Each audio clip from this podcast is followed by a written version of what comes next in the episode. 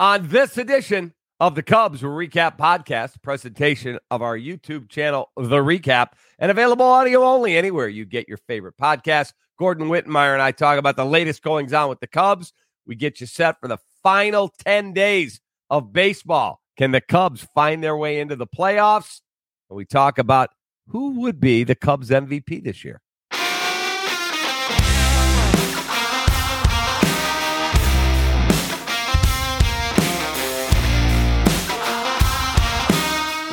Welcome into the Cubs REKAP Podcast, a production of our YouTube channel here, The REKAP, as well as available audio only anywhere you get your favorite podcast with my partner, Gordon Wittenmyer. I'm David Kaplan. Okay, before we get started talking about my hopefully playoff bound Cubs, why are you standing with a White Castle behind you? Oh, Kap. So I found uh, the National League uh, wild card playoff race. This is the fine dining version of the NL wild card race, uh, which means you know nobody wants it. Those who appreciate it the most are drunk, and whatever you choose, whatever goes in to the whatever gets in is going to get out of you just as fast. So that is. I got myself a slider. Wow. So you're telling me that even if my Cubs get in, they're going to go. They're going to go through the playoffs like a White Castle, in and out. Have you seen the playoff field and what your boys are up against? Yeah. Got to get a little extra sleep for Justin Steele, and we'll be okay. Oh, good lord! I'll tell you what, man. That's He's run out of gas. What the Cubs and the Reds have in common is they have one pitcher that they have to win his start every time he pitches, or they got no chance. The Reds is yeah. Hunter Greene, the Cubs is Justin Steele, and they lost both of those teams on Wednesday, lost that guy's start. That's not a good sign. No, I think Justin Steele, all kidding aside, is out of gas. He's gone yeah. way past his career high in innings, and I think he is tiring in a big way. He was really good last night, the first three innings. Cubs have a one nothing lead. The next thing you know, you blink, and he's just getting, you know, hit hard, not home run hard, but a, six consecutive hits. Get out. You know, you can't blame him. He's had one hell of a year. He just hasn't yes. had this kind of workload before, and and this is this is not about choking in big games or anything like that. As you said, he's just out of gas because he's shown big in big games up to this point. Yeah, he's a really good pitcher. Tonight, you and I are taping well, this might, on Thursday. I just tonight. The slider. We might yeah, have to sli- finish this podcast pretty soon. Yeah, the sliders are really good, man. I love them. Uh, yeah, it ain't, to last in my system. No. So tonight it'll be Kyle Hendricks against Johan Oviedo, who has really good stuff. He just struggles with command, and that gets him in trouble. I think the Cubs should win tonight. Hendricks has been throwing the ball really well. You get three with Colorado, and then shit gets real, Gordon. You go to Atlanta and real fast. Yes. Yes. So yes. What's what's your thoughts on what they might be looking at? I'm, I'm telling you, man. Not only do you got to basically win out before you get on that road trip, but then, you know, keep this in mind, Kap. They don't. This isn't about keeping pace with the Reds and the Marlins. Basically, we're talking about the Reds and the Marlins at this point, but you might as well throw in the Diamondbacks if you want. Um, they don't hold the tiebreaker against any of them. So they have to beat them out. That's three teams they have to beat out. Now, that's three teams. So four total for two spots, yes. But if we're talking about the Diamondbacks getting hot right now and rolling like it looks like they have, and we're talking about the Marlins, the Reds, and the Cubs, who are all separated by a game going into Thursday. Cubs don't own the tiebreaker against either one of them. They have to finish a game up on those teams. So the only tiebreaker the Cubs pace. own, only tiebreaker they own is San Francisco. And Giants are toast, man. They're gone. And I think we can probably both agree on that. Yeah, absolutely. I thought they were gone once the Cubs swept them in that series a couple weeks back. So let me throw one more thing. Let me let me throw one more thing about the tiebreaker because I've looked all this stuff up today uh, as it relates to all the teams involved. You might say, well, what if they all finish tied, right? What if it's a three-way tie for that spot? the way it works is you look at the head to head, sort of in a round robin way. The Cubs are out immediately in that scenario, and then it goes down to the other two teams. So there's no saving grace here for them at all. There's no back door in in any tiebreaker scenario for them right now, unless you know, unless uh, the them and the Giants get hot and it's between the two of them. So the Cubs have got to take care of business tonight, and I truly believe they've got to sweep the Rockies this weekend. I, I agree with you 100%. There is there is no more margin for error. Everything's a must win at this point, but because of how tough the last week is and on the road, I mean, you're not going to get any breaks from Milwaukee. Even if they clinch ahead of that series, they've got, you know, Craig Counsell's been around this game a long time. The integrity of the schedule matters for a team that's still going for a playoff spot like the Cubs. They're going to put their their regular team out there. So, you know, as tough as that is, you have to win. All four of these games leading into that is must win because it's absurd to think that you're going to just manhandle that last road trip uh, down the stretch. There's going to be some losses in there, so you need to to build in as much as you can now. Okay, so l- let's talk about this big picture item before we dive into some minutia stuff. Craig Counsell's a free agent at the end of the year. He's going to have suitors. He may want to stay in Milwaukee, but I think the money may get too big for Milwaukee's taste. If you were the Cubs, would you sign Craig Counsell and move on from David Ross? I know the fan base doesn't like David. I think he's done a way better job than people give him credit for. Uh, I agree with you. Uh, boy, chalk that one up. Uh, yeah, shocking. I, when you look at this roster, they didn't have a lot of depth. They didn't have um, a lot of things had to go right to even get where they are right now, and they had a lot of things go wrong along the way. Uh, that bullpen um, proved that it wasn't what they thought it was out of the gate the first half of the season. He managed to squeeze out of it a lot more than we thought he was going to by the All Star break, and now now guys are hurt again, and Stroman's in there, and so who knows how that looks the rest of the way. I think on balance, he's done a good job. They obviously play hard for him, and that's a big sign uh, for any manager when you're when you're measuring how effective he is. Uh, so, I would say, uh, It, it's difficult because I think Craig Counsell is one of the top, maybe three managers in the game. So, so there is that, but I don't think you can justify firing Rossi for for what this team's done this year uh, at all. And if anything, maybe uh, maybe he deserves uh, uh, one one more shot to really prove who he is because we said going into this year that this year would be the first chance to see what kind of manager he is because of all the adversity and the weirdness that went on before that. Yeah, he's going to finish with more wins than he was projected to. Right, right. And the same can be said for like David Bell over over with the Reds and people and and and I, I can tell you from being here, Cincinnati fans are all over him the same way Chicago fans are all over Rossi. Part of that goes with the territory. Part of it's everybody thinks they're a manager, right? Um, and that they could do it better. So I do think Craig Counsell is that good. I don't think some of these other guys, Rossi included, are as bad as a lot of fans would have you believe. Yeah, the funny thing is, you watch social media as much as you and I do, and fans are like, "What is this guy doing?" And I'm thinking, you have no idea who's available in the bullpen, who might have been right. you know, sick, out late, has an issue at home. Like they have no clue. For, for sure, no no question about it. That, that all that plays into it. And if you're a good manager, you know your players. You you know you know what makes them tick, and that goes into a lot of these decisions. Decisions that, as you point out, people don't see the, the, the facts behind those decisions. Okay, so Co- Cody Bellinger has cooled off as of late. He did hit a home run the other night, but it was a blowout game already. It was 10 to 1, I think, when he hit a three run bomb in the eighth. Do you think he's the Cubs MVP? Do you think that MVP is Justin Steele or the guy who's been a top five hitter the last 60 some days, Seiya Suzuki? Um, four words, Kap. Who the hell cares? I mean, geez, have you seen where, where this team is right now? I mean, Cody yeah, Bellinger's cooled off. Hold That's on a minute. Why, if the season ended today. The season ended right now. They're in the playoffs. But it doesn't. And they've lost nine out of 12.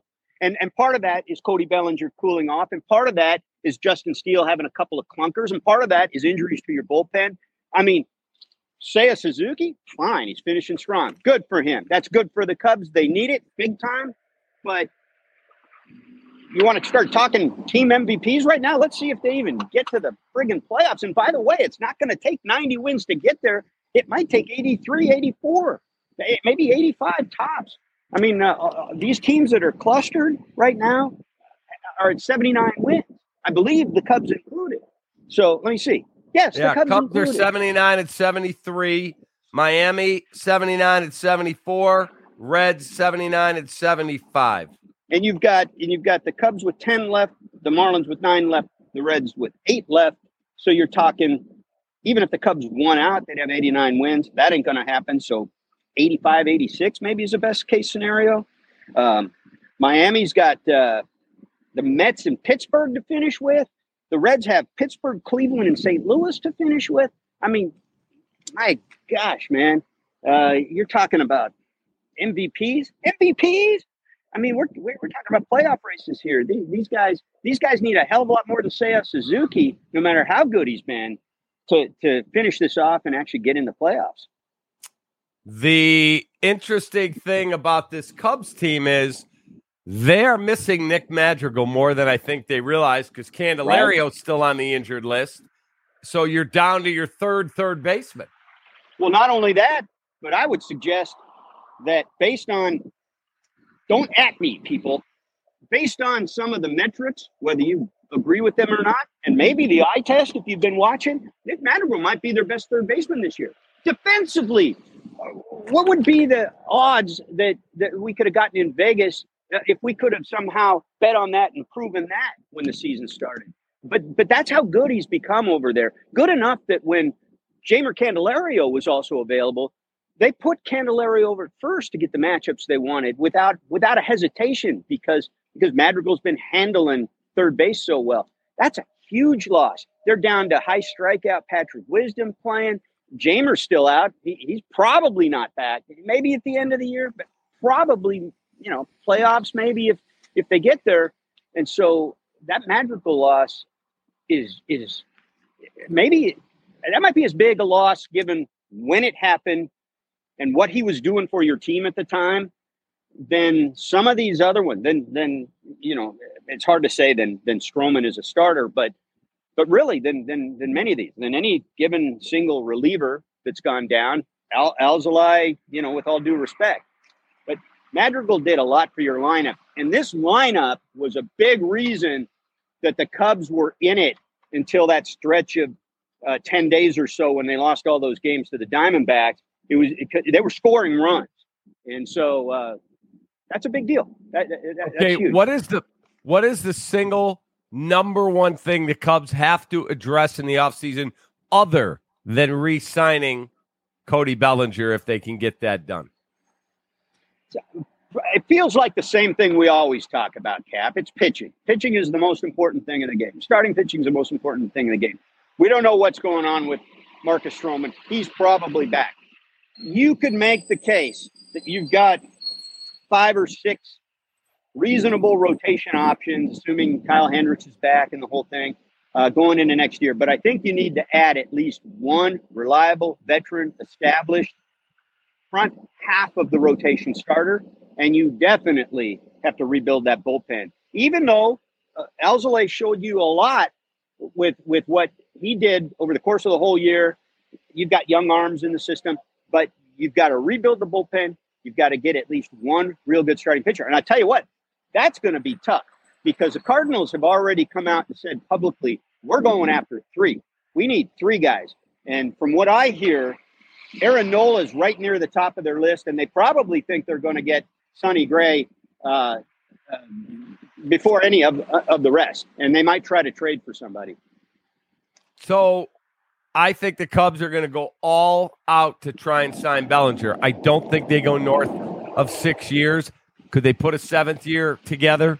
I guess if that was what it took, but they're not going eight, nine, and 10 years. I don't know if anyone's going to give him that, though, from the people I've talked to in the game do not believe he's getting eight, nine, ten years. They don't believe it. Kap, I just saw something, and I didn't do a deep dive on this. So, so anybody listening to this can go look it up for themselves and see what they find. But I saw a, a reference to Cody Bellinger that his numbers this year are a lot better than his contact rate.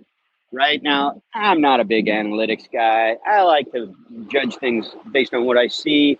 And Rod Carew didn't have the greatest contact rate in the world, but he was one of the best hitters in the history of the world. So, so take it for what it's worth. But for a big slugging left-handed bat that you're going to pay a lot of money to and build a lineup around, that might be a number, especially with some of these smart guy front offices that that temper some of the offers a little bit. They might look at it and say, well, you know, he had a great rebound season, but is it sustainable? Did he do the, are his peripherals what we would want to see as we project him going forward? And so there's going to be a lot of, uh, a lot of in the weeds analysis on him by anybody that's looking to make a big investment in him. And by the way, I would suggest the Cubs as well. So don't be so hell bent certain that they're going to be all in uh, when it comes to ponying up. So, okay, if they look at pitching, Jed Hoyer just came back from Japan where he wanted his eyes, he wanted to look at the number one pitching prospect in Japan, who's a beast. Beast. Now, that's going to get really, really expensive. That's probably north of $200 million to get that guy. Do it. How how far do you think he goes budgetary wise? Because someone I trust who knows said they're like, boy, we were counting on Stroman opting out. Right. Do it. I mean, Stroman's only around one more year, regardless, anyway. And his uh, and as uh, Jed has uh, loved to say in the past, there's no such thing as a bad one year contract. So you're only on the hook one more year for him anyway. And by the way, don't forget Jason Heyward falls off the books after this year. I'd say do it. Go in. And and if you're if you're worried about sort of the I don't know, uh, translation to the big leagues and whether you can trust it out of the chute and for all that big money, take a look at Kodai Senga this year. Kodai Senga should should get some love for the rookie of the year. And I know Corbin Carroll's going to. He's been really good in a, for in a walk. But he's been really, really, good. really good for the Mets. He's been among the best pitchers in the National League for a team that hasn't had a lot to play for for a long time. Guys just stepped up and, and pitched big. Uh, if Jed likes what he saw, saw, and if his evaluators uh, bring good reports to him and they like what they've seen in the time they've watched him, I'd say go for it. Because look, you bring back, uh, you know, you got Steele coming back. You bring back Hendricks, who we know you know, he's the kind of guy that can give you, yeah, he doesn't have to be front of the rotation, game one playoff starter. He can be three, four, be really effective in that spot. Justin Steele can be up toward the front. You got Stroman coming back because he wants to, because he doesn't want to have to. Fine, drop him in anywhere you want. And then you bring this guy in and put him in the top two spots. Now you've got depth. You've not only got depth, you've got quality. And you've got Cade Horton close. Thank you. you that's where I was going next. You've got some of these younger guys too that slot in anywhere behind. And I didn't even mention Jameson Taillon. He's got to be better next year than he was this year. Am I right? Yeah, you would think, and he's not going anywhere. It's sixty-eight million dollar four-year deal. They're not letting him right. go. Right. So I say, do it. Go get him, and and and uh, and keep keep pushing because look, you got the Cardinals down right now who are they're in a, a, a, lot of flux right now. They desperately need some pitching. We don't know if they're going to get it all. It might not be enough if they if they did get the three starters they wanted. Cincinnati's coming. They're young. Who knows what what they're going to do in the offseason. They don't actually need much with the experience some of this young talent has gotten this year. Um, Pirates, I wouldn't worry so much about them, but I don't think the Brewers are going away either. Um, so you got to beat the Brewers.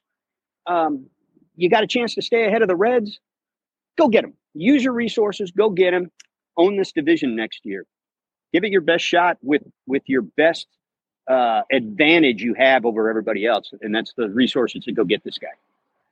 If you had to put a ticket on somebody right now to win the National League, not named Atlanta, who is it? L.A. or Milwaukee or somebody else? Not Atlanta. I'd say Milwaukee. That's where I'd go because LA's yeah. pitching is so banged up. Yeah, and if not Milwaukee, I mean, if Milwaukee's one A, Philly's one B. I think the I think the Dodgers are a clear sort of third in your scenario, but fourth, you know, if you're counting the, the Braves. The American League, interestingly enough, you know, you look at the teams there who you think can win it. I don't think the Minnesota Twins can win it. I still question Tampa Bay. They've had so many injury issues that they've had to deal with. I think the American League is kind of open, but if I had to pick a team, I'm taking the Orioles. Yeah, yeah, and we, we probably you and I probably have a bias uh, for Brandon Hyde too. We both like because we like he's, him. He's a friend of the podcast, um, but uh, they've got as much or probably demonstrably more talent than anybody else. And that's to take nothing away from the Rays lineup. I'll tell you one more thing about the Rays. The Wander Franco situation, uh, it's a small market team. I don't think they took quite the scrutiny hit, uh, quite the distraction hit being a small market team when when he got put on a restricted list for all that crap going on back home with the with underage uh, girls and stuff. So so uh, when they get to the playoffs, now national media is going to be all over them every single day. Yeah. And you wonder how that's going to play once they get there. Um, and let me back up uh, just a second to, to give you one more piece of rationale on the Dodgers. This is something that people may not uh, may not know, but the Dodgers have had so many problems in their starting rotation this year. Seems like they just waltzed to another division championship. They did win another one. It was pretty friggin' amazing, if you ask me. But uh, they have used 17 starting pitchers this year. The Reds have used 17 starting pitchers this year. That's how I know because th- that's the other National League team that, that's used that many, which is astounding for a team that's got the record it does. Usually it's the bad teams because the only team that's got more is, uh, I believe it's Oakland that, that's used more starting pitchers this year.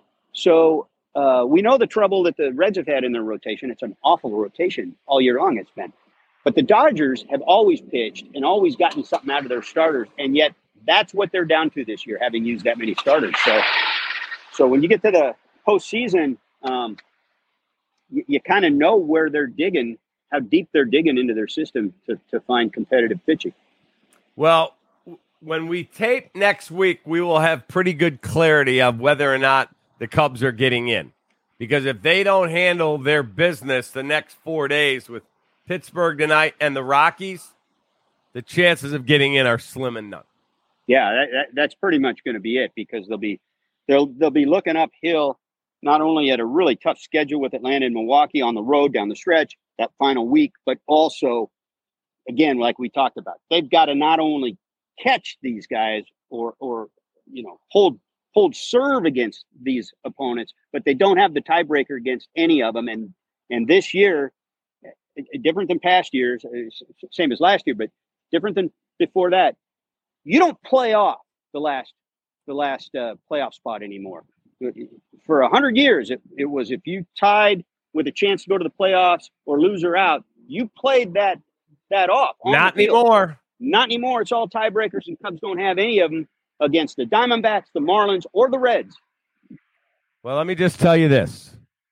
I think my Cubs are going. I think you'll be eating at the White Castle next week and going, God, I can't believe I'm not covering a playoff team except with Kap on the podcast. Dude, I'll eat. I'll eat four of these crappy sliders on the next podcast if you're right. You mark it down. You're going to be eating sliders. Gordon, have a great rest of your day. All right, you too, Kap. You got it. If you're a gambling man, bet the Cubs tonight. They're going to get it. Oh, done. good. That's it. Take that, Oviedo. Here we come. For Gordon, I'm Kap. We'll have another edition next week when the Cubs are in Atlanta and then headed to Milwaukee. Have a great rest of your day. Go get some White Castles. Sponsor us. Take that. Yeah, please, please.